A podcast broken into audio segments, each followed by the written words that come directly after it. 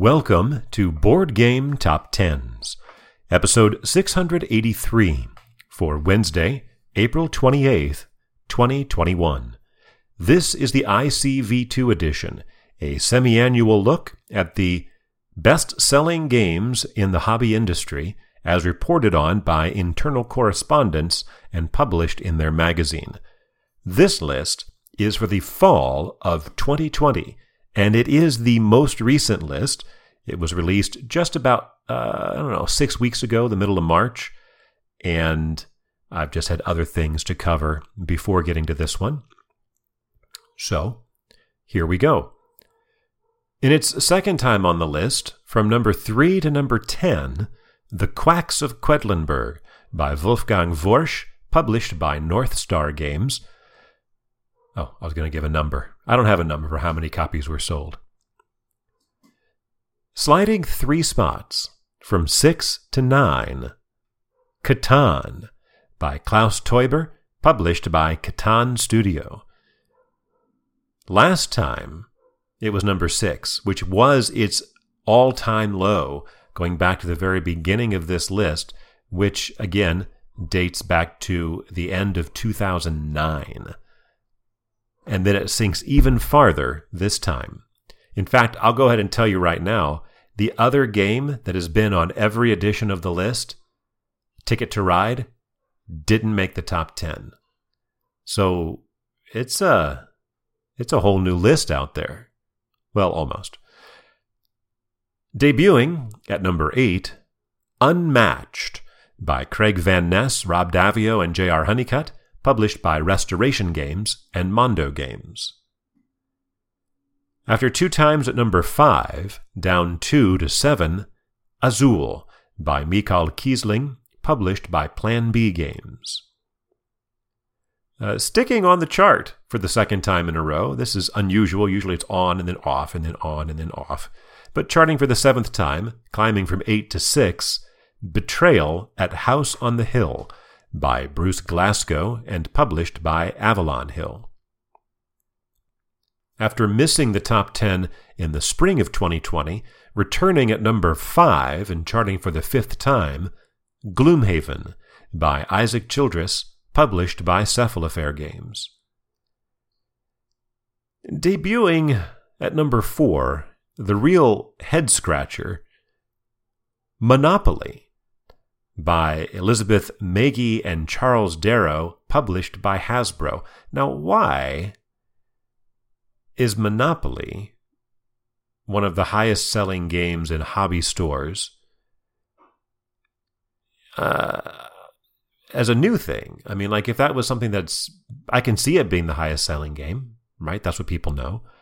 But why would it only be that way now? Is it something pandemic related, maybe?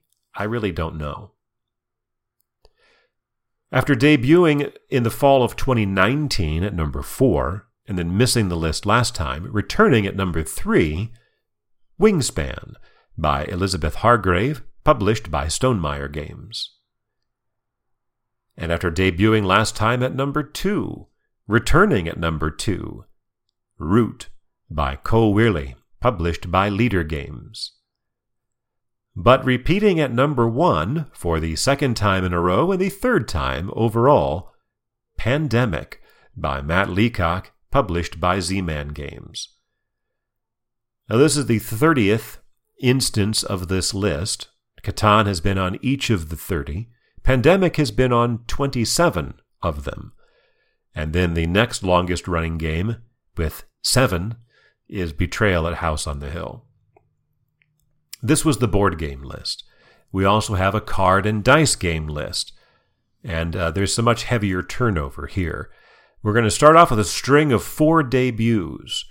First at number 10, Unstable Unicorns by Ramy Badie, published by Breaking Games and TeeTurtle. Debuting at number 9, Werewolf by Ted Alspach, published by Bezier Games. I assume this is his ultimate werewolf. Debuting at number 8, The Great Dalmuti Dungeons and Dragons by Richard Garfield, published by Wizards of the Coast. And debuting at number 7, another head scratcher Uno by Merle Robbins, published by Mattel. Now, there's a newer version of Uno called Minimalista.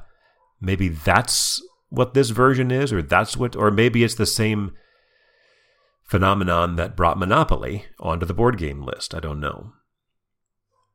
In its second time on the list, falling from four to six, Marvel Champions by Michael Boggs, Nate French, and Caleb Grace, published by Fantasy Flight Games.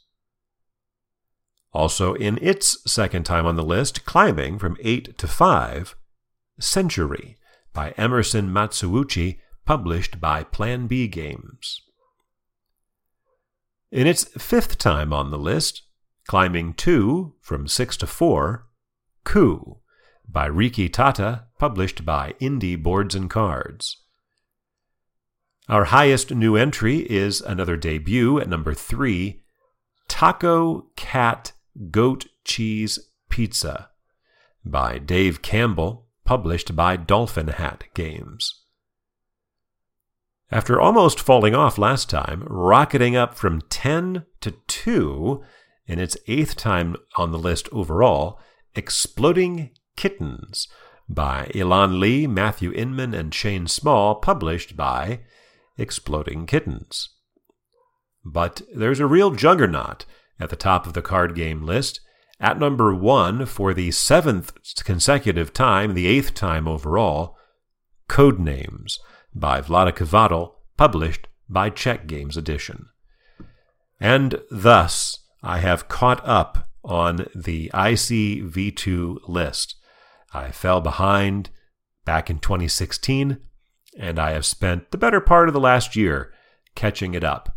It is now caught up. Uh, we should not expect another list to come out until probably September or October.